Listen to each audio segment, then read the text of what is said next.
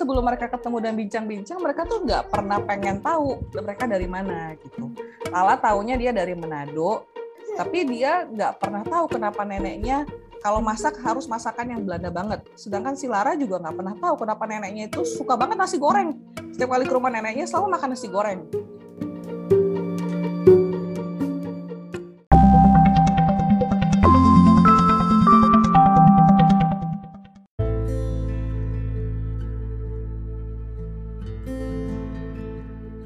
Yang aku mau ceritain nih tentang cinta itu bukunya Lala Bohang.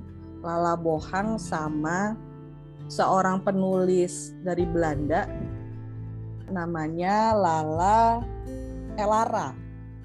Lara Nuberg. Judulnya Perjalanan Menuju Pulang. Jadi ini buku kelimanya Lala Bohang di Grambik dan dia menulis surat berbalas-balasan dengan Lara Nuberg. Lara Nuberg ini orang Indo. Jadi orang Belanda yang punya garis keturunan dari Indonesia. Karena kakeknya, eh kakek buyutnya dulu tentara Knil, ditugaskan di Medan. Uh, mereka ketemu di satu forum sastra, lingkar sastra, Kalihara kalau nggak salah. Terus dari ngobrol-ngobrol, mereka mencoba menemukan akar mereka gitu. Lala kan orang Manado, orang Manado kan banyak yang blasteran. Ternyata dari pihak Lala tuh dia ada keturunan Belanda dan dari pihak Lara ada keturunan Indonesia. Yang menariknya dari buku ini, mulai dari pertama adalah gimana mereka menempatkan diri mereka dalam konteks sejarah dunia. Jadi waktu mereka nulis, misalnya si Lara ya nulis, si kakeknya dikirim menjadi tentara Knil ke Sumatera tahun 1920-an, itu dia bikin timeline 1920-an apa aja yang terjadi globally di Spain ngapain, di Amerika ngapain, di Asia Tenggara ngapain, negara-negara Asia lain gimana. Uh, Lala juga gitu, jadi mereka tuh kan nulis ganti-gantian dan mereka pakai peta yang berganti-gantian, timeline yang ganti-gantian. Itu sih menariknya. Bab demi bab itu mereka bukan cuman menggali akar mereka sampai gimana bisa sebenarnya kita tuh manusia yang punya satu sumber gitu ya. Cuman mereka menempatkannya dalam konteks sejarah dunia. Uh, gimana diri kita keluarga kita, nenek moyang kita tuh nggak pernah terlepas dari konteks sejarah dunia dan apa yang terjadi pada masa itu.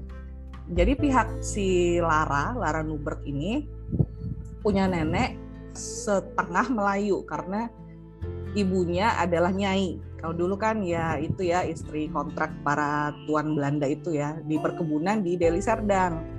Begitu si kakek buyutnya itu disuruh balik ke Indonesia karena Indonesia udah uh, menyatakan merdeka, dibawalah si neneknya ini dari Medan ke Belanda. Dan di Belanda pun dia mendapat hmm, bisa bilang diskriminasi ya. Jadi orang Belanda juga nggak mengakui mereka gitu karena secara tampang beda banget, tampangnya lebih mirip kita Melayu dan si neneknya ini menikah dengan orang Belanda juga, makin hilang lah ya Indonesianya. Cuman pas di anaknya itu tidak kelihatan Indonesianya, nah pas di Lara sama adiknya kelihatan banget. Lara kebule-bulean adiknya coklat coklat Melayu. Uh, dia me, apa namanya me, menelusuri gimana orang di era kita tahun 2000, 2000 sekian 2020-an kadang nggak ngelihat sejarah ke belakang sehingga langsung menjudge kenapa kulit kamu beda kenapa kamu beda gitu padahal kalau ditelusuri ya kakek buyutnya itu kan kerja buat pemerintah Belanda saat itu. Nggak bisa dibilang tanda petik pengkhianat juga kan karena memang dikirim sama negara. Dan gimana mereka menghadapi rasisme sehari-hari terus menyatakan jati diri karena si neneknya ini pun akhirnya karena pernikahan menjadi warga negara Belanda. Sedangkan dari pihak Lala neneknya yang dari Belanda pindah ke Manado. Noni Belanda dulunya menikah sama orang Indonesia yang apa uh, kepala administrasi something like that lah. Dan itu ke keturunannya pun jadi kebagi dua. Ada yang kebule-bulean yang matanya abu-abu ada juga yang Melayu. Walaupun Manado kan cenderung putih ya jadi tidak begitu kentara. Gitulah mereka juga membicarakan gimana yang namanya sejarah itu dibawa ke dalam keluarga gimana sejarah itu juga mempengaruhi pilihan mereka akan musik, makanan, cara mereka berdiskusi dalam keluarga, cara mereka memandang budaya, agama dan lain-lain. Ini menarik banget. Bukunya nggak nggak tebel sih cuman apa ya? Seratus sekian lah. Sekali baca selesai. Cuman menariknya karena mungkin pertama dari sisi perempuan yang pengen menelusuri akarnya.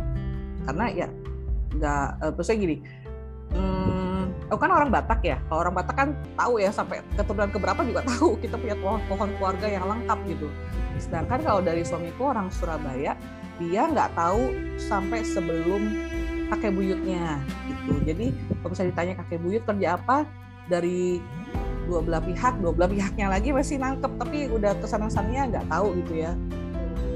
Kadang itu yang um, apa jadi kurang gitu. Past on generation to generation. Jadi kalau misalnya ditanya akarnya anakku dari pihakku aku bisa jawab. Dari pihak suamiku nggak bisa jawab gitu. Jadi dari buku ini pun jadi terinspirasi untuk pencatatan. Pencatatan sejarah keluarga asal usul keluarga dan gimana migrasi itu juga mempengaruhi pembentukan keluarga ke belakangnya. Itu sih menariknya. Kayaknya dari semua buku Lala, kan tiga buku yang lainnya yang di situ, banyaknya kan muntahan hati ya, terus curahan hati. Karena kita nggak ngerti gitu konteks dia, kenapa bisa nulis gitu, dan itu kan lebih bentuknya puisi. Tapi yang bukunya dengan Lara Nubrek itu sangat sistematis, sangat struktural, sangat sangat jujur. Aku suka banget karena itu kayak baca sejarah tapi nggak menggurui dan fun banget bacanya. Ditambah foto-fotonya banyak. Kenapa pakai benang sih tapi ini gambarnya? Kusut kekusutannya itu sih nah. kekusutan iya kekusutan itu loh oke okay, oke okay. karena sebelum mereka ketemu dan bincang-bincang mereka tuh nggak pernah pengen tahu mereka dari mana gitu Lala taunya dia dari Manado uh, dari pihak neneknya yang Belanda itu dulunya Nasrani terus akhirnya masuk Islam tapi dia nggak pernah tahu kenapa neneknya kalau masak harus masakan yang Belanda banget. Sedangkan si Lara juga nggak pernah tahu kenapa neneknya itu suka banget nasi goreng setiap kali ke rumah neneknya selalu makan nasi goreng. Makanya dari komunikasi itu menjadi tercipta buku sih kataku bagus banget. Mereka komunikasi pakai bahasa apa? Waktu mereka ketemu di komunitas Salihara di Utan Kayu itu komunitasnya Ayu Utami sastrawan-sastrawan gitu ya itu forumnya bahasa Inggris. Hmm? jadi tentang kebebasan manusia atau apa gitu. Ada kok di prakatanya lupa. Soalnya panjang uh, ceritanya. Jadi uh, mereka ada fokus grup waktu ketemu tuh ada topik kan udah gitu uh, ada fokus grup satu kelompok lah si Lara sama Lala ini. Ngobrol-ngobrol-ngobrol berlanjut ke ya, percakapan yang lebih dalam sambil menggali akar keluarga mereka menggali foto-foto lama keluarga mereka. Itu yang paling funnya kata mereka. Ternyata ada foto begini begini gimana dulu nenek gue kalau foto nggak pernah senyum. Eh zaman dulu kan. Kayak aku semua gitu. Tapi kita bisa ngelihat trace uh, sejarah berpakaian model kayak gitu kan. Eh, mode mode. Jadi uh, kurang lebih setahun lah prosesnya mulai dari mereka ketemu itu diskusi lebih lanjut email-emailan. Dalam bahasa Inggris semuanya uh, akhirnya jadi buku. Kalau si Lara itu memang giat meluruskan persepsi tentang orang Indo dan gimana uh, ini dia kaitkan sama Raja siapa sih Wilhelm ya? Raja Belanda yang datang ke Indonesia tahun 2019 apa ya? Dia minta maaf atas penjajahan Belanda. Ah, nah di situ si Lara me, bukan menentang. Dia nggak setuju kalau itu semua selesai hanya dengan minta maaf tetap aja karena gimana juga budayanya udah campur. Ada orang Indonesia yang jadi menetap di Belanda, ada orang Belanda yang jadi di sini gitu kan. Kayak di, di Jawa Barat gimana tuh? Matanya pada biru karena banyak orang Belanda yang di situ stay jadi penduduk lokal gitu kan. Dia bilang nggak nggak cukup hanya dengan minta maaf, kita harus berani belajar dan mengungkapkan luka. Apa pun yang udah terjadi itu itu udah bagian dari kita sekarang penuh kata bijak tapi nggak menggurui aku suka banget. Jadi sekarang dia menggiatkan penerima penerimaan pemahaman orang Belanda akan orang Indo lewat uh, sebuah blog. Dia jadi apa namanya main foundernya tapi ada orang-orang Indo lain di Belanda yang juga sumbang sih tulisan pendapat gimana Indo mereka itu maksudnya orang Indonesia yang lahir di Belanda atau orang campuran. Campuran orang Belanda. Peranakan kak. Peranakan, peranakan Belanda. Indonesia yang tapi udah berwarga negara Belanda atau bukan? Yang ke sana ada yang nggak punya keluarga negaraan bahkan. Karena bawa-bawa aja kan dulu zaman perang zaman oh. Jepang udah kalah gitu. Tapi karena pernikahan ada yang jadi warga negara ada yang enggak banyak statusnya okay, tapi ini. basically peranakan ya iya. campuran yang bukan Belanda. Karena Belanda juga atau kayak di Prancis mungkin ya. Lagi kayak ini kan sayap kanan yang ekstrim kan untuk pemurnian kultur lagi pemurnian ras lagi kak makanya orang-orang Indo ini jadi agak kayak sasaran gitu loh Oke. Hmm. ya itulah cinta pada leluhur Tapi bukunya sendiri asli berbahasa Indonesia atau enggak?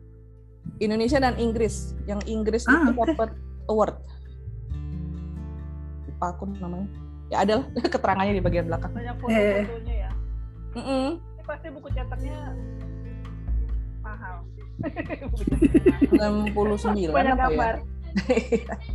Dan kemungkinan kertasnya tebal. Iya, iya. Nah.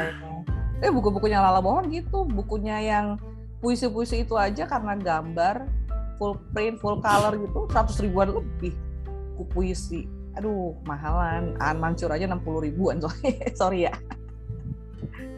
Ya gramdik aja lah gramdik. Iya.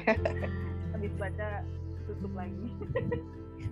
Nah, makanya saya senang mau bacaan ah.